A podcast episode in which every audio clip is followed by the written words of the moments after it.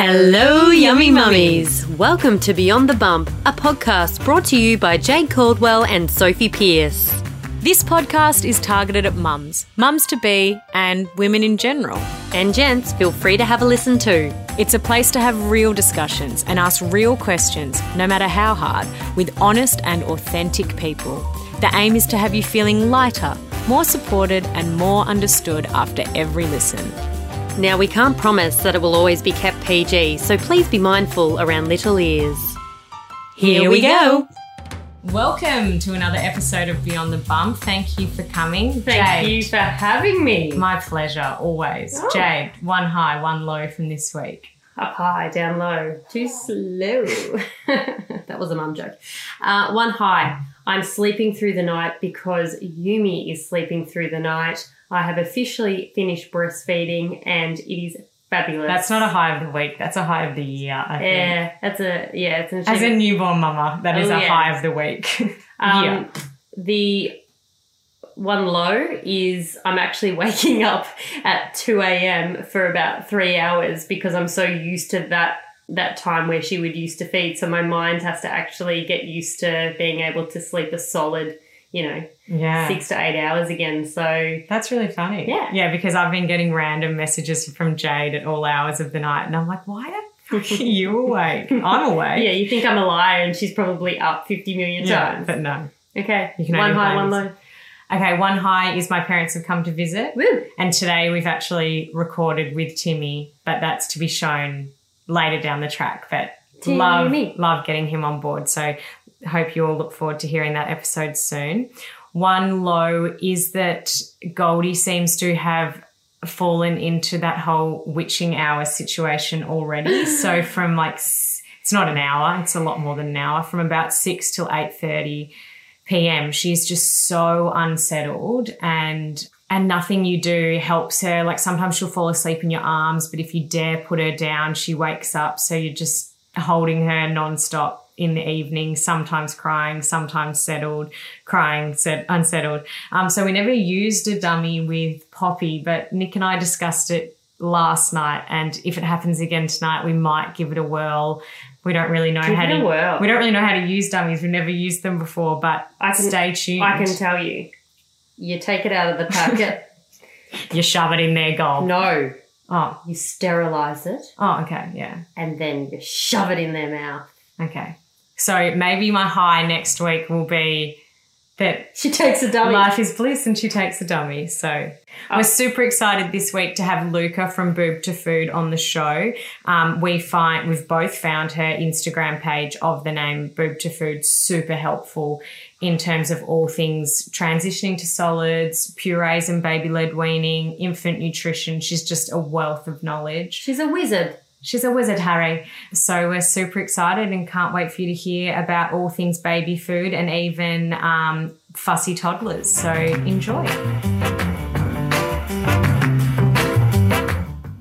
Because we had so many questions for Luca, we have split this interview into two parts. On today's episode, we discuss introducing solids, purees versus baby led weaning, and the pros and cons of each, developing good eating habits, how much food is enough, what goes into those pouches, and how to introduce grains. On next week's episode, we will talk about introducing allergens, tips for raising a child plant based, tips for fussy eaters, weaning off the boob, and much more. Hello, Luca. Thank you for being on the podcast today. You're welcome. Hi, Luca. Hello. Welcome to the potty. Thanks for being having me. We're super excited to have you here because transitioning to solids and infant nutrition are questions and issues that I know a lot of mums and dads have a lot of stress and anxiety around. So thank you for sharing all your amazing knowledge with us today. You're welcome. Would you like to tell us a little bit about you, about your family? Yeah, so um, my name's Luca and I run the account Boob to Food on Instagram. But my background is that I am a registered midwife, so it's my normal day to day job. I work um, in a large hospital in Newcastle. I'll walk myself out the door, but continue. and I am also a registered nurse and I teach the birth and parenting classes, so the antenatal classes that you would go to when you're pregnant.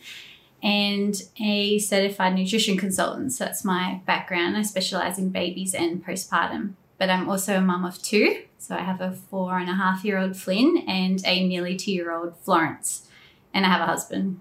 He's You feed him too sometimes. yeah, he eats what I make him eat. and was it after you had your children that you got into the nutrition side of things? Was there a gap in the market, or you yourself were stressed by it, or? Um, so when I had Flynn, my firstborn, um, I was told that he should start solids at four months, and he was nowhere near ready in my eyes to start solids. He was like a little blob still that did nothing. And so I started doing a little bit more research into it. And then um, I was also recommended that he started on rice cereal. And I just didn't sit really, no offense to anyone that's using rice cereal, but you might hear me talk about it later and why I don't like it. But it just didn't sit very well with me that he would be started on something that's quite synthetic and Mhm. fortified and processed. And I just didn't understand why it wasn't, I guess, more promoted that it should be a whole foods diet.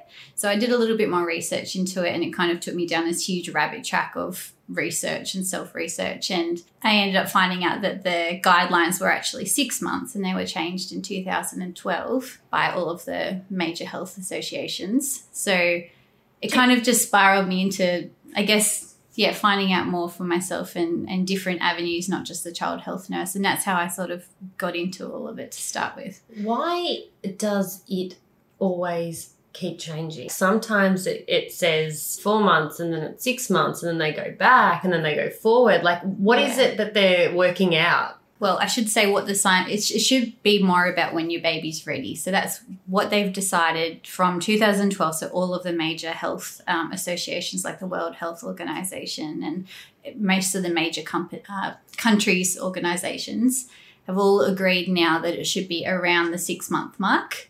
But not before four months. They say between four and six months is the recommended age to start solids, but they recommend closer to six months. The World Health actually says exclusive breastfeeding. When I say breastfeeding, that it can also mean formula feeding, just so you know, but exclusive milk feeds until Mm. six months and then starting solids. But some babies will be ready a little bit earlier. So so what you want to look at more for more is the signs of readiness, which is usually between five and a half and six months old that they'll meet. So that's because not any baby is the same. And both of my kids were actually started at five and a half months, so just a little bit earlier because they were showing all of the signs of readiness. So that would be sitting up unassisted. They can still topple like a little bit, but you don't want them propped in like a bumbo or some, you know, a high chair with like cushioning around them. Right. You know, you don't want them propped. They need to be able to sit unassisted because that means that the muscles in the digestive tract are actually ready to start digesting food Hmm.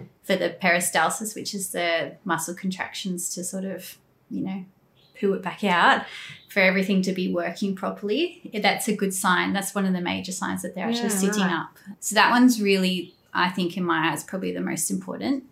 The other things are like having an interest in food, but that can start from four months, which is why people get confused. But they are also interested in everything at four months. So it's not a huge sign that they should be started on foods because if you pass them a piece of dog poo, they'd also eat that. Hmm. so, like, Have you tried that on your children?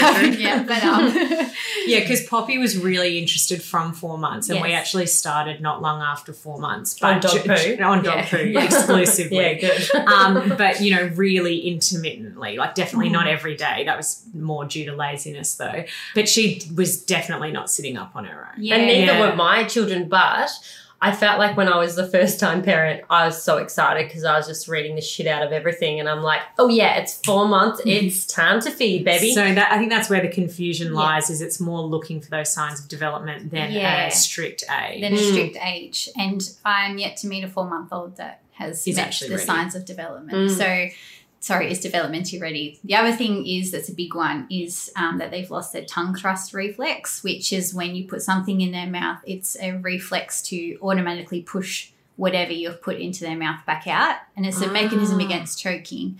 And that does diminish around the four to five month mark. So that could be not just food, but anything. They'll automatically I push it back out with their tongue. That they that was like the start when you started feeding a child. Like that was just their the, the reaction because they don't know how to feed.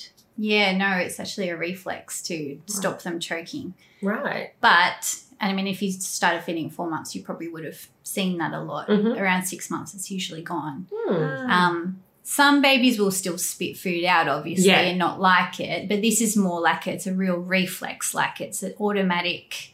You know, it doesn't just happen sometimes and happen not the other times. It's like every time they would Hmm. push the food back out of their mouth. That makes me feel slightly better about the fact that Poppy keeps trying to feed Goldie. So she has a reflex that I, I mean, I'm not going to say I'm not going to watch them anymore, but at least I do know that there is a safeguard in place for that. There is. And it Oh, also there you helps, you, might know, against vomiting, like choking on their own vomit when Yeah. they're a baby. The, This reflex pushes it back out. Right, so they're the main three things. So sitting up unassisted, interest, and not. The other the thing I would say, which is kind of hard to, to know until you start, but you, you more just want them to have like a real independence about them. So, you know, if you, even if you're spoon feeding or if you're doing finger foods, that they are able to tell you in their own way that they've had enough or that they want more. So, this might be like them learning how to turn their head away Mm. from the food. It might be them, if you're spoon feeding them, going their head moving towards the spoon rather than you just spooning Yeah. straight into their mouth and them just lying there. And kicking their legs. Yeah, this is like them actively going for the spoon. So that's like a really good sign as well that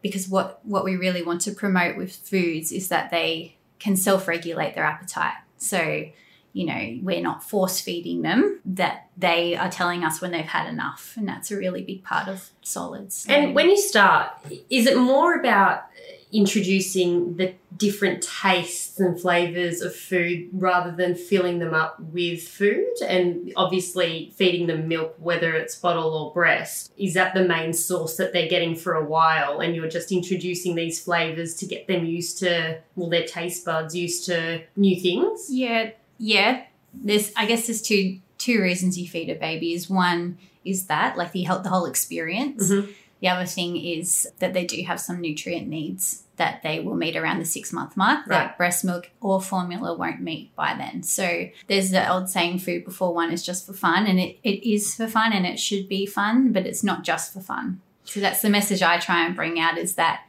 you know, because then we could feed them McDonald's, you know, because that's fun but that's not meeting their nutrient needs, you know. So I would not recommend McDonald's for a six month old. Yeah. And what what would you recommend for, for best first foods to start? Because you you mentioned rice cereal. Um, Mhm. That a lot of organisations recommend that's what we should start feeding our children. Yeah. And you mentioned that you wouldn't start on that. So what what's the reason behind that? So rice cereal, I don't like as a first food. Firstly, it's a it's a grain, um, which are that bit harder to digest for even an adult, let alone a baby that's never had any solids. Um, the other thing is that it is quite nutrient void. I'm not saying rice is bad at all. It's a it's a good food, and when we can tolerate it, definitely. Um, but it doesn't contain a lot of nutrients in it. So what they do is fortify the rice cereal with synthetic iron to meet the baby's iron needs. So you would hear doctors or healthcare nurses um, who were- might might promote this Farex or rice cereal because it will meet your baby's iron needs, and it will, in an effect, meet the iron needs. And so, if you weren't going to feed your baby a really nutrient dense diet, that is high in iron, then yeah, I probably would recommend rice cereal because they do have these iron needs. Does that make sense? Yeah. But Mm. what I would recommend is natural sources of iron rather than the synthetic version because the synthetic iron can constipate, which is a, and and also just cause um, like gastrointestinal sort of issues and can spring up eczema, especially with rice, you know, because it's the grain. Um, sometimes it's their digestive system just is a little bit more sensitive. It's not that they have an allergy or anything, but it's just not ready to process We've never eaten foods like that. before. That's yeah. right. So I like to focus on more whole foods and natural sources of foods to start with. Well, in total, I should say. And I do like rice later on down the track, but just not for the very first foods. And I prefer to always stay away from synthetic ingredients. So I don't know if you guys ever had um like Ferrograd in your pregnancy, like the synthetic iron, which is known to make adults constipated and have I just vomited everywhere. or vomit. I, yeah, it's horrible. And because I'm a midwife, I guess that's what we. I don't recommend that one, but that's what we're taught to recommend that that particular one because yes, it will meet the iron needs, but many women can't tolerate. tolerate it, so they end up going to a natural version.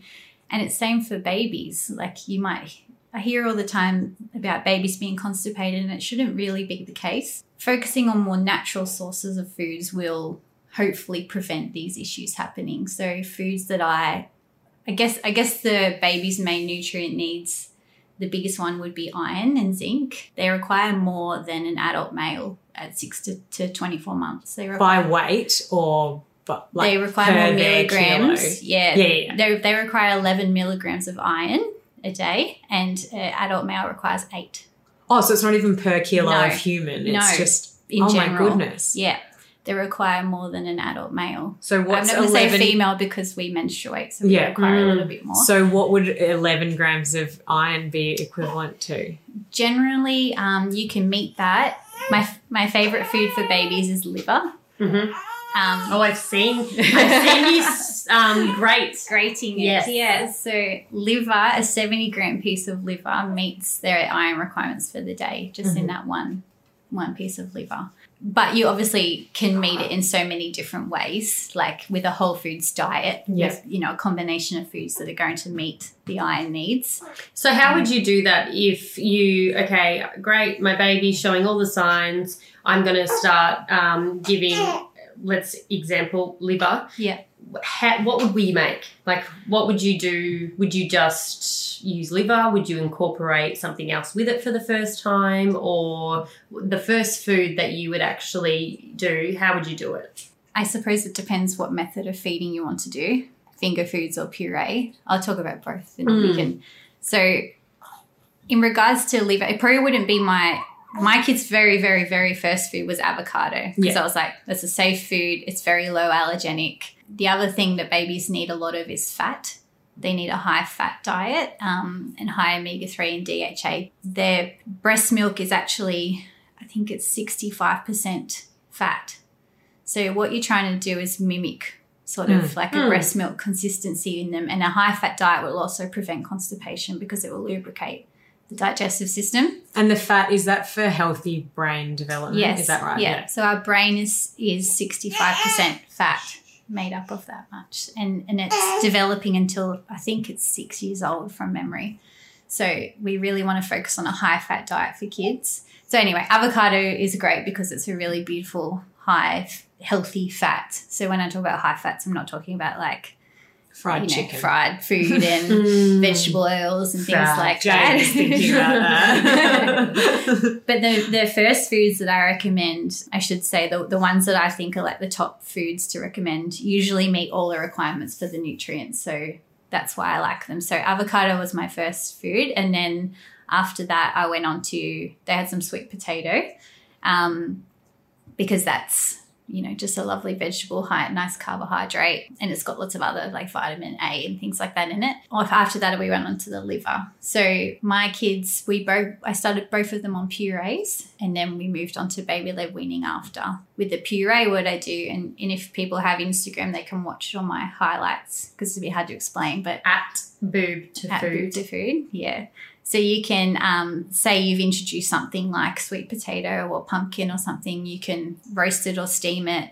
Add some fat to it, like coconut oil or olive oil, or something like that, and then you can grate the liver on top of it, and you can grate it frozen and with us like a cheese grater. And because it's so fine, the warm puree will actually cook the liver. It Yeah. Cooks so fast, so you don't have to like pre-cook. It's so easy to do. So I just leave a liver in my freezer all the time, and I just grate it into the kids' meals. I still do now, um, and into ours. You cannot taste it. the liver of a I Human being.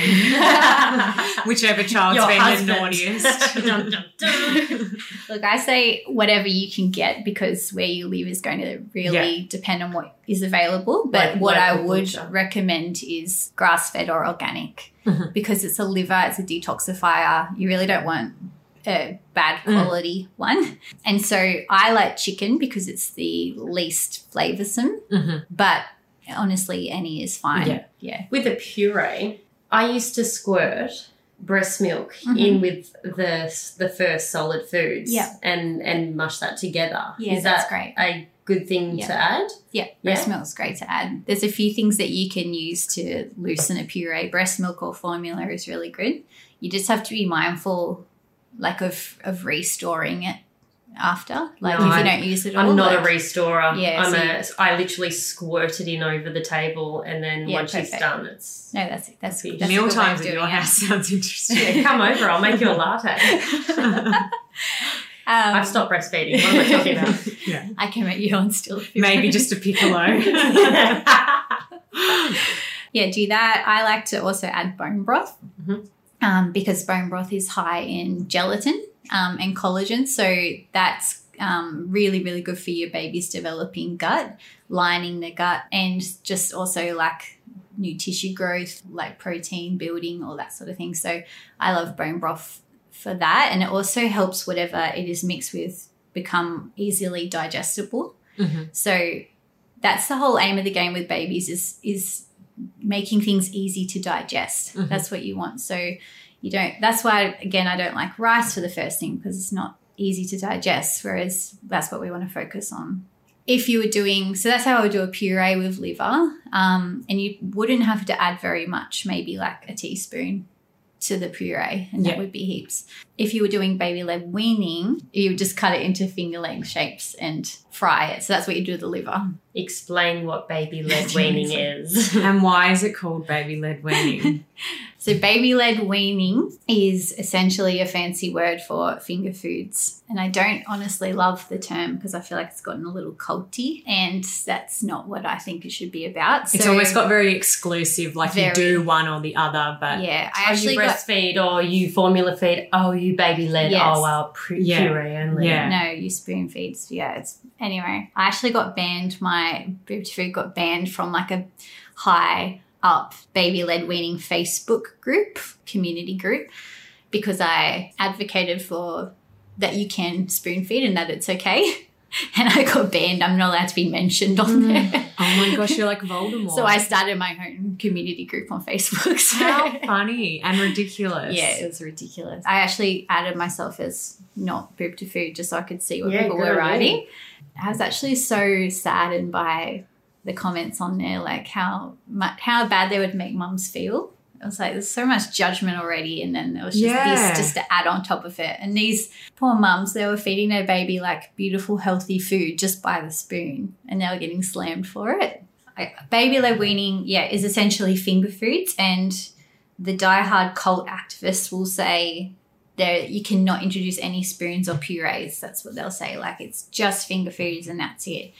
Um, however, technically, what baby led weaning is is that baby is leading the weaning. If you think of the word, And the weaning The is weaning talking of about breast the milk. or formula. Yeah. So they are weaning off of you, you know, milk feeds onto food. That is what baby led weaning should mean. But for some reason, it's taken on this whole other genre.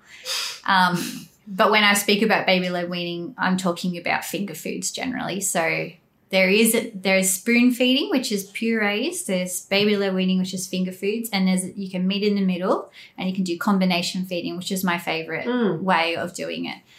Because all babies are going to be so different, and some babies will take to baby led weaning so easy. So my daughter, I started her on purees. She lasted two days until she kept chucking the spoon at me and wouldn't eat.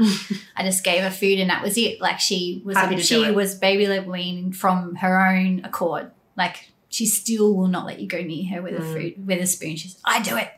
So, like- so I don't even bother going. That's her in all facets. yeah, she is. She's she's feisty. Whereas my son, he was puree fed um, for maybe a month, just purees, and then I started introducing some finger foods with the puree. So he would have a puree, but before I would give him the puree, I would give him like a slice of avocado, and he would play. Usually, not really eat any, just play with it, and then you know. He started to gradually work out how to eat it, and then gradually I sort of stopped the purees and then increased the finger foods. and that's mm. how he did it. So they're all different. And, I think that's probably natural because because your son is older than your daughter. With Poppy, I gave her a lot of purees at the start. The thought of giving her finger food made me very anxious. Anxious, I loved yeah. introducing her to solids, but Yeah. it seemed really out there to me to just hand your child some food Yeah. and hope for the best. And now that I've fed one child purees and then gradually gone on to finger foods, from there, I now understand that gagging is a normal part of learning to Yeah. eat, that they're going to gag on both of them, that it's important for them to learn how to eat. And I feel so much more comfortable with it now. And I will introduce finger food this time much earlier, but it is something that you've kind of got to become comfortable with Yeah. and realize what is normal and what's abnormal. I think before you can just dive straight in. And there is a lot of anxiety behind a lot of things with with parenting and mothering and all these new chapters that we always dive into because there's always changes and kids are growing and with the food aspect there are so many choices like you that was your your choice with Yeah. poppy and you had a different one luca and i had a different one if it works for you and your anxiety is you know it, it, it's easy for you to do puree then you do puree Mm. i found with yumi i was much more confident as you were saying with my third child that i'd puree as i said before my foods Mhm. and then i'd have a few peas on the table and i'd have a sliced avocado so she could actually just didn't have to eat it feel the texture Mm. flick it around and then gradually she started picking it up but i thought that she might be able to associate the taste with what that food actually looks like in, Yeah. a, in a bigger form of Mm. what we eat and what are the pros and cons of each one? there is pros and cons to each. So what what you were saying is I think the most important thing is that the family is comfortable with the choices that they make and that mealtime isn't anxiety causing because babies will pick up on your Mm. anxiety and then they will have negative associations with food. I'm not an anxious person, so for me, baby led weaning is quite quite you know easy. You know, you're like- comfortable I'm really comfortable with it, but I could completely understand why it would be. Um, but yeah, so I think, yeah, just going back to that, you should choose what you're comfortable with because Mm. that's going to make the most enjoyable um, you know, Experience, experience all up. So with spoon feeding, the benefits could be, um, yeah, like it might be less anxiety causing. Some parents like to know exactly how much the baby is eaten. So for some parents can tick those boxes for them and know that their baby's had the nutrients that they need for the day. And the other thing is with spoon feeding, you can tend to get more nutrients into the baby than with baby led weaning. So there is um, a lot of studies that say that some baby, not everyone obviously, but some baby led weaners are actually iron deficient, have more Mhm. risk of iron deficiency because people are scared of offering meat. I say meat because meat is the highest form of iron. But so, can they, if they are, if you're going to give your child meat, can you give them like a lamb chop bone with a little bit of meat on it, so there's no chance of you you being anxious that they're going to choke, even though if they do gag a little bit, it's actually okay because they will bring it up. Yeah, you can definitely give meat, but a lot of I find a lot of people won't give the meat because they're scared.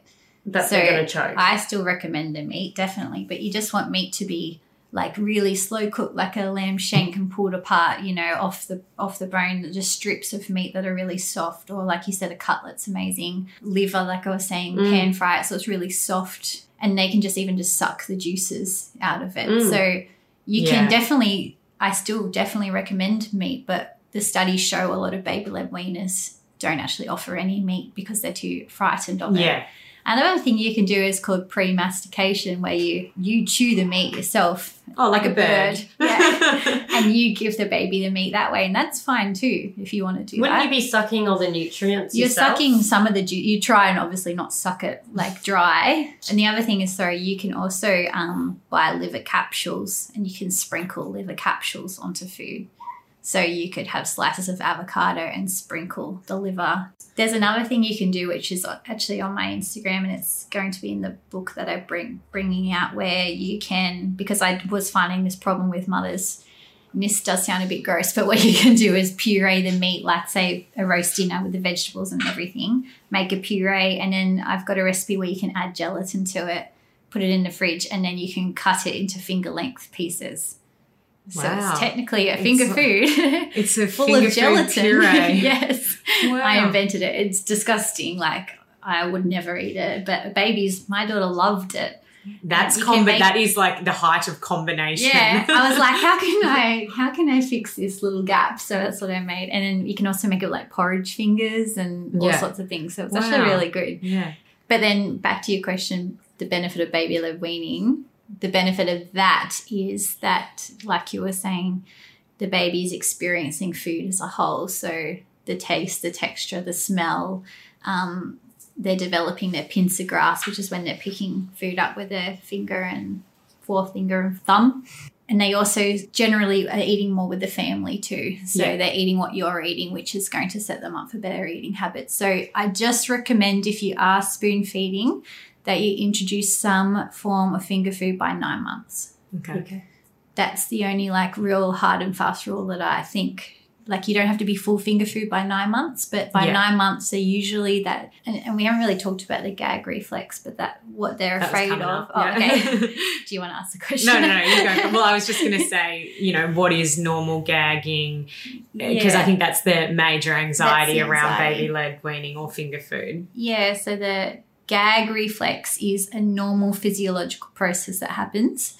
And it's a response to anything going into the baby's mouth, touching the palate, touching the back of the mouth, sometimes even the tongue. And by six months, that reflex starts to move back. We still have it now as adults, but it's like, you know, Don't worry, we know. when when you're purging, purging after your big night or whatever. Yes, that's what I was thinking Yes, of. not deep throat. Luca actually hadn't thought of that. She's not allowed in this room. Yeah, get out. She's You're too not innocent. My poor husband. I thought you were talking about your hyperemesis or something. no. Anyway, we have a gag reflex, and um, ours is quite far back. Generally, I don't know how well endowed your husbands are, but ours is quite far back. Mine must be like right far back. Oh, what are you trying to say? Anya Jesse. yeah. I didn't know about it, so you know. Moving along, babies are really full-fronted. Grow grow up. Okay. Babies are right at the front. So generally by six months they are moving back. But like obviously if if a food is touching it sometimes like a long piece of food, then they're going to gag. But some babies have a really hypersensitive gag reflex, which means it hasn't really moved back yet and it will, but they will gag a lot easier than others. So And is that any kind of indication to it's, It's- like that they're not ready or No, no it's you just, work through It's just it? trying to work through it and trying not to make it a scary process. So it might be that you stay on purees for a bit longer and introduce the finger food around nine months, where the gag reflex should have diminished quite a lot by then. Yeah. Um, and that's when I'm saying every baby's so different. So yeah, gagging is normal and it's a it's a safety mechanism against choking. Um, so the big difference to know what gagging and choking is is gagging is really dramatic. It's really loud. They cough, they go red in their face. Sometimes they'll even vomit a bit. It all sounds horrible, doesn't it? It, it looks frightening. Whereas choking is completely silent. It's when the airway is completely occluded and there's no air getting um, down to the lungs, and the baby can't physically even make a noise. So Yeah. they say it's silent. It's it's scary in its own right, Mm. and that is completely not normal. And it's actually really rare if you're offering safe shaped foods Yeah. for babies. So Finger size should I give me a weird sign in. okay, go yeah, on. so the general rule is fin- finger shaped food, so like your index finger, because that gives babies enough to grasp onto and bite. That's what you kind of want to aim for. But if you're scared, just go smaller and smaller and smaller, is my general rule. if it's the length of a finger and they're holding onto it and they've bitten half of it, is Mhm. the second half still safe even if it's If it's skinny enough, yeah. Yeah. Yeah, because your finger is is quite thin and it's not a round shape. So Yeah. Yeah, the, the foods you want to avoid are generally more the round shape or the really hard in texture or the um, sticky kind of foods. So they say things like uh, raw fruit and vegetables, so like hard fruit like apples or raw carrots, things like that. Popcorn, cherry tomatoes, grapes, sausages. I'm just going through Yumi's diet. Oh my gosh, like, I know. but they can have all them. I, just- cu- I just cut they- them in quarters. yeah, quarters. Mm. That's the general rule. yeah, I was So- just thinking, geez, they're like all of Poppy's favourite food. Yeah, and they are kids' favorite foods. So marshmallows because they can stick. I mean, hopefully, people aren't giving babies like six month old marshmallows. Here's your first food. I, Um, I heard that you should continue cutting the grapes in a certain way, even when your child is like four or five. Five, yeah. Well, Tiny Hearts Education did a live CPR video on my Instagram yesterday, and they said till five. Yeah. So The other thing also is whole nuts is a big one. Um, you need to wait until their molars are in for whole nuts. Yeah, and when you're mature, 18 and um, the I other just got that. the other question that I had is it good for you to sit around the table and have your child joining in at the same time that you're all sitting down and eating? I find that I always feed me separately Mm. because she's got a different time to us. So she's actually Yeah. probably never really seeing us all sitting down eating at the same time. Yeah, I would recommend it, but I know it doesn't work for every family. Well, it's hard. Like, I mean, often you're feeding them at say five p.m. Yeah. But one of your one of the parents may not even be, Be home home, from from work. work, Mm. by that time. I just say whenever you can to do it, and if your the other parent isn't home from work, still I would recommend sitting down with them, which I know is hard.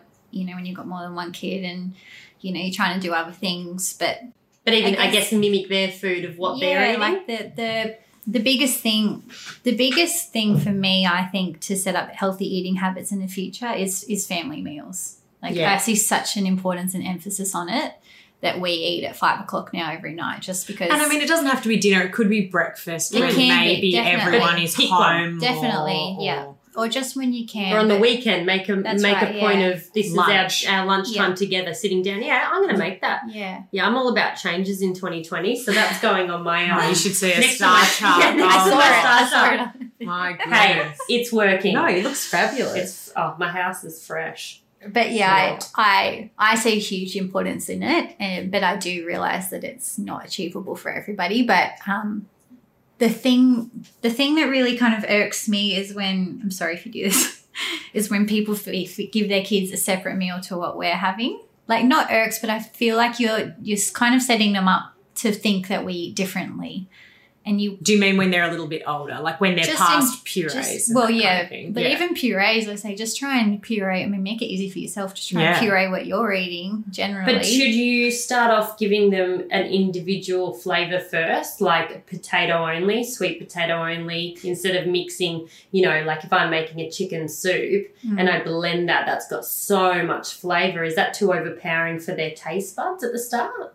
I'm I'm a huge fan of flavor, so I don't think it's I- more so the flavor. I think it's is that to work out allergies. You ca- or you Well, kind of give them one food at a time. they actually recommend you don't need to anymore, Oh. apart from the top allergens. See, they're changing everything. I, I can't keep up. Do you know what though?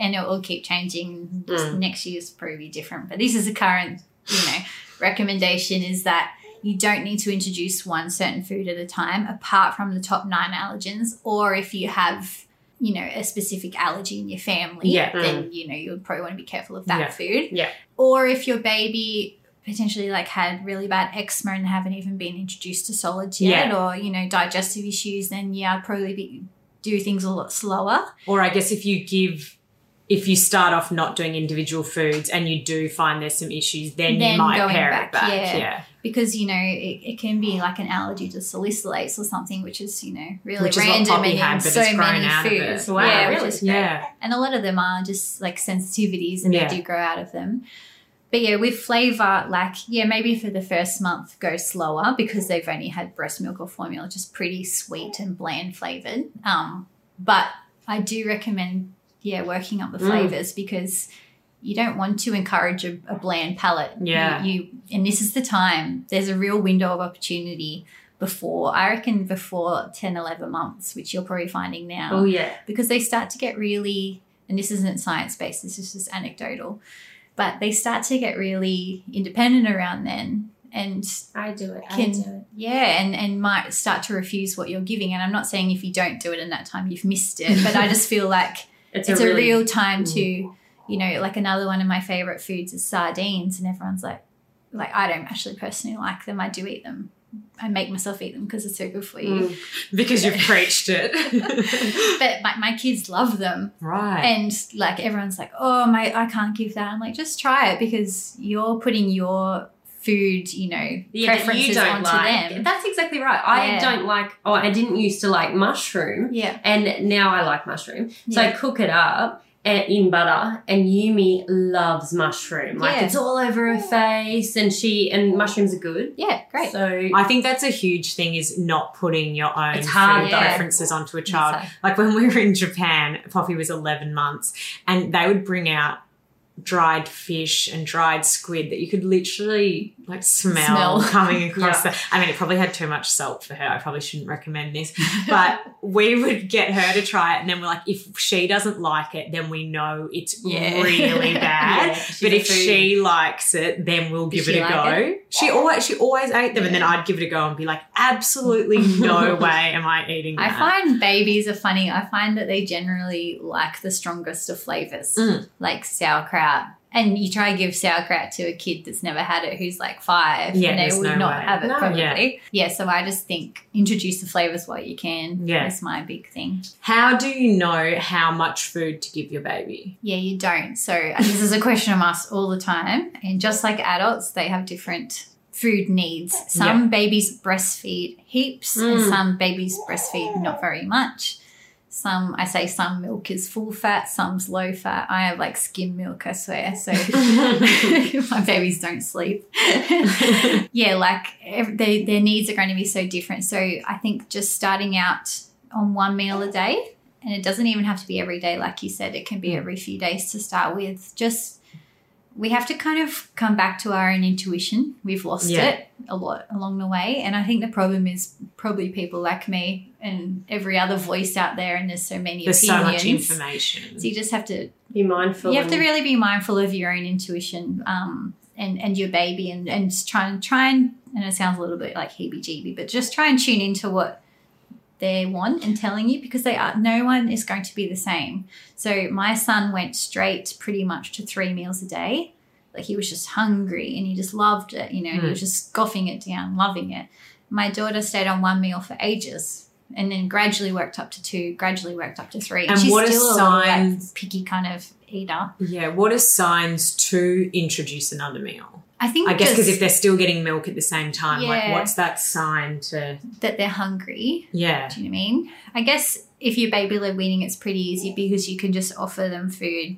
You know, if Yeah. you think "Oh, I might offer them, I generally say start start food at, at around morning tea time. So whatever, just after that first nap of the day or before it, depending on what time your baby's napping. If they're hungry in the afternoon, like if you think I don't know, they they show you signs that Yeah. they're grabbing for your stuff, Yeah. or if you're eating, they're trying to grab it, or you know, they might be a bit more whingy than normal. They might be trying to like put everything in their mouth or stuff like that. Then you might say, I'll just offer them some more food. The whole thing should be you offering food. yeah. If they don't take forcing it, that's See, I, fine. I offered from day dot. So for the first week, I did just a little breakfast, Yeah. stewed apples, blah blah blah, and then I was like, nah, now you can try lunch as well. Then you Yeah. can try dinner, and then I just started doing this three meal a day every day. And because she enjoyed the yeah. breakfast, then she enjoyed the lunch. And I'm like, Yeah. oh, And from the start, should you be giving the food before a feed rather than after a No, milk after. feed? After a milk after. feed. So milk should be the priority. They say until 12 months. Mm. Some babies will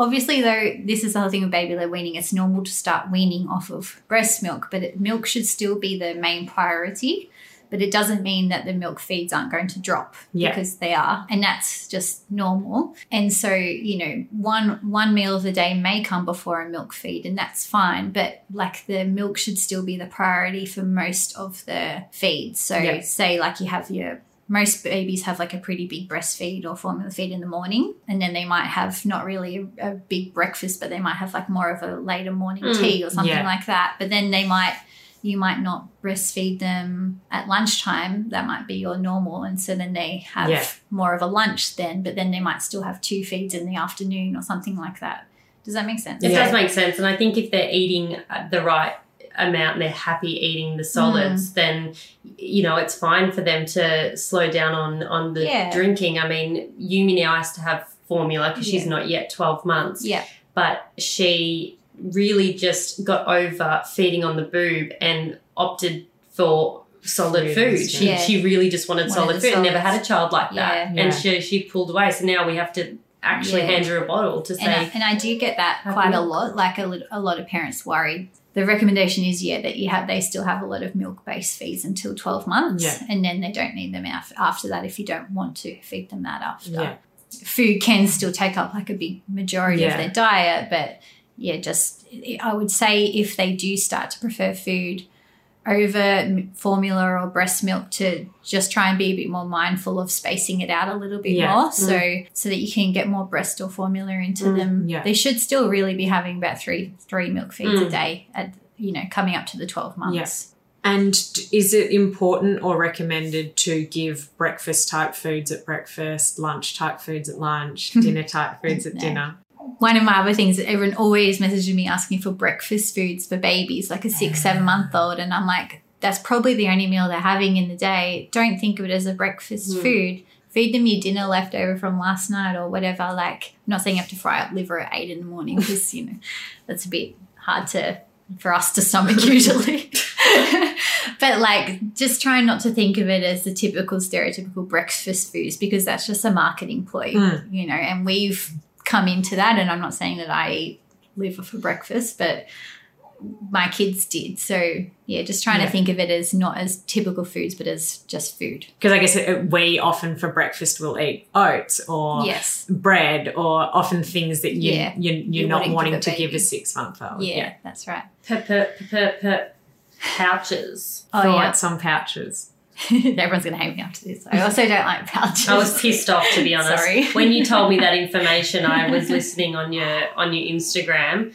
I was like, now what backup do I have? Yes. When you want to unknow information, I you're know, like, I, wish- I wish I never heard that. if you don't want to don't stop listening now if you Yeah. don't turn it off, just mute for the next couple of minutes. Yeah, I don't like them because even a organic pouch has gone through so much ultra high heat processing to get to that point. So I did a post on this on Instagram, and it's why I don't like pouches. Um, and the saying on it was, "Did you know that pouches in jars, sorry, baby food in jars or pouches are typically older than your baby?" so that's how it starts. So anyway, I'll read you how they sort of process it so that you can grasp why I don't like them. So it's not just me being annoying. Some baby food companies purchase pre processed purees from ingredient suppliers to be used in their food. These are made by chemically washing the produce, milling it to a pulp, straining it, and heating it to high temperatures. Then the puree and concentrates are imported to a baby food production factory in plastic drums where they are mixed together in large vats to create different flavor combinations.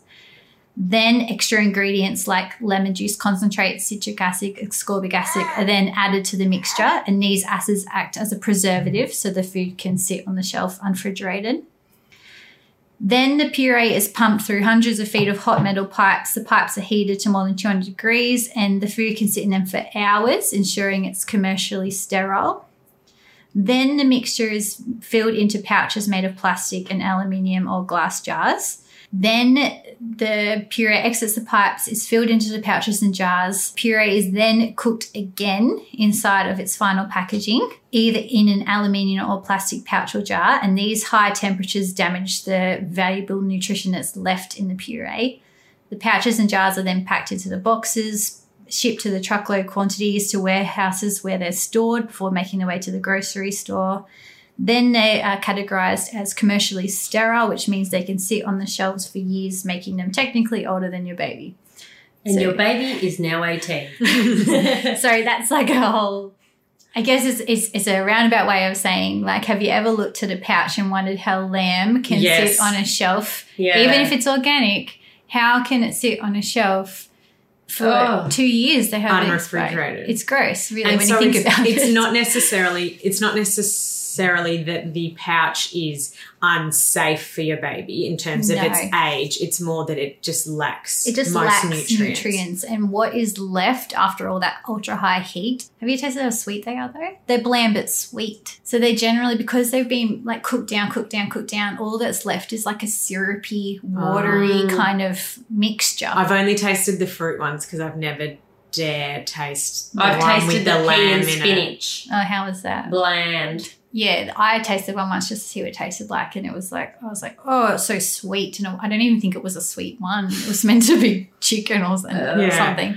Anyway, and so that's the reason. And so what it does also to your baby is it's one lacking in nutrients, and two is it's giving them huge blood glucose level spikes, which Right. isn't very good for their like metabolism either. So Yeah. I don't like them for that reason. Um, and then when I did put this post up, I got heaps of questions asking, what about if they make their own purees and put them into pouches? And whilst that is an absolutely better option, I still don't love that option because it's not teaching them any chewing or moving of the mouth or self regulation. Like they'll generally just have that whole pouch, you know, like in a sitting rather than like you being engaged with your baby rather either with spoon or finger foods it's mm-hmm. you're losing all of that to do with the food so i think yes for like emergency situations if you're Yeah. going on a plane if you're traveling do the make The your DIY own note ones, yeah. yeah. like you know they i fully understand that people are busy and like i get it but for like a general all the time food i wouldn't Yeah. use them Because I was going to say, you know, it, it does, it, it gave me a little bit of anxiety when I read that. And I I'm was sorry. like, uh, no, no, no, just because I thought, well, when I'm actually busy and I don't have time to make a meal, Mm. I don't want to have to stress that I can't even rely on a pouch to feed my child. But I guess even if you are a busy parent, if you overall everything is in moderation and there's going to be a time obviously it'd be lovely to be able to freeze all your meals and have that ready to go but if you can't and you need to use a, a pouch or a glass jar or you need to use that in in you know in between these moments then of course that's Well, okay It's Yeah. the same as any food for your family. like if, if mo- I was going to say, I if- eat the shit. I mean, I don't. F45.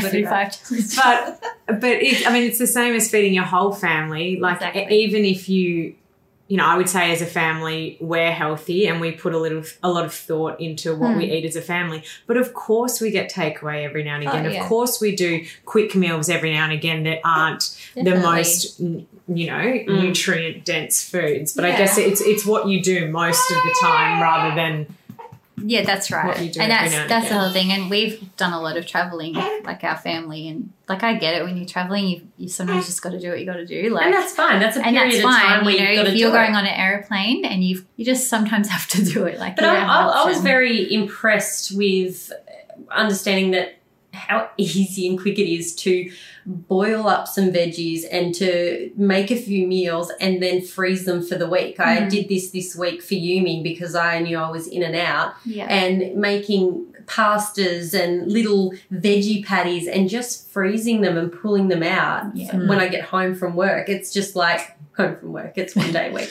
and I'm here. it's two days a week. This yeah, we're week. busy. We're flat out. It's actually three days this week. Well, Good maternity leave for you. Yeah. So.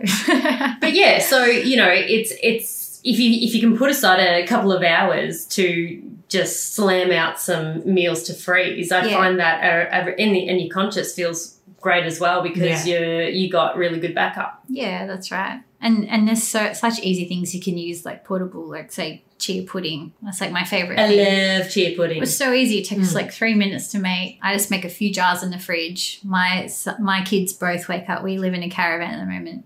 We've been traveling. I just make a few chia puddings, and they know they get up in the morning and they get it out of the fridge, and I don't get disturbed, and they eat their chia pudding before they're like yelling at me. How do you great. make chia pudding? Just quickly. Yeah, she's got a recipe on our page, and she'll have a book coming out soon that we can all use our money to buy. But you know, I can't wait.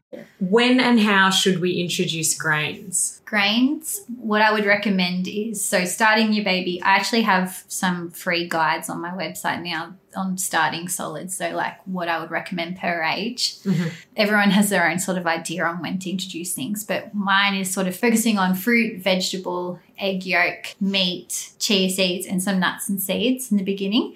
And then from eight to 10 months is when I start to introduce some more complex foods like beans, legumes, lentils, um, and then I start with pseudo grains, which are actually not grains, but they're actually seeds. So quinoa, buckwheat, amaranth, and teff.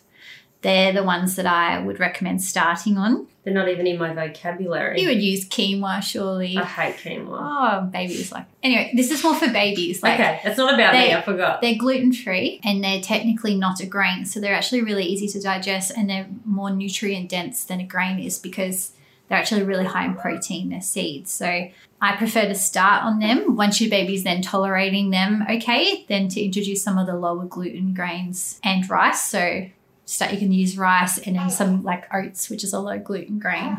Then you can start working once they're tolerating them, okay. Then you can start working up to like spelt or a good quality sourdough. Mhm. That's how I would sort of or whole wheat. But you have to remember they are allergens.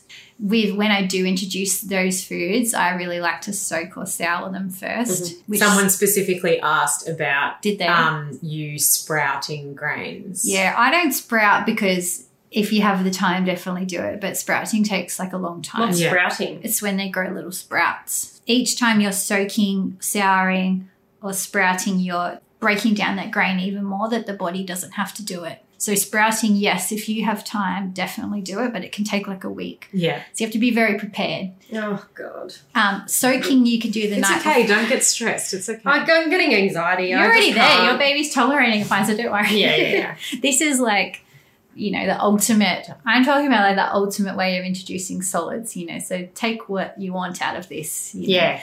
this is how I did it, and it this is meant to make it easier, not harder. So spra- soaking is actually easy. So making a chia pudding is soaking the chia seeds overnight. That's soaking. You've done it. Ah. You've made them easier to digest. You shouldn't give the chia seed without soaking it Hmm. because they can make you dehydrated. So you should always have them in something. Overnight oats is soaking the oats. Mhm. It's actually easier than it sounds. Yeah. Yeah. Souring is the next step, and it's so easy. It's literally putting something sour into it, like a, a culture or an acid. So you can do a squeeze of lemon juice, a bit of apple cider vinegar, or you can go a fermented whey and put like a little bit of whey in it, or if it's something savory, a bit of sauerkraut brine or something like that. And you can actually break it down even further. So that's souring. And then, yeah, sprouting's the next option where you're leaving it for like a long time in moisture. You know, chickpeas will get little tails. That's anyway to make it easy for you all you need to do is is you just have to it takes a bit of pre-preparation is put whatever the food you're going to cook the next day. So whatever grain or bean or legume whatever you want into a bowl with a little with cover it with water.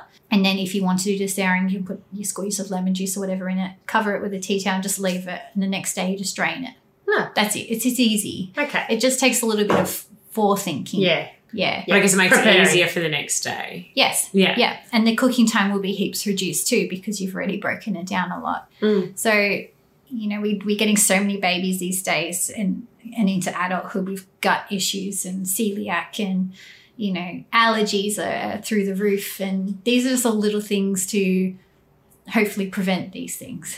Oh, good. Yeah. Sorry for the abrupt ending, but due to the amount of questions we had for Luca, we are splitting this interview into two parts. Tune in next week to hear us talk about introducing allergens, tips for raising a child plant based, tips for fussy eaters, weaning off the boob, and much more.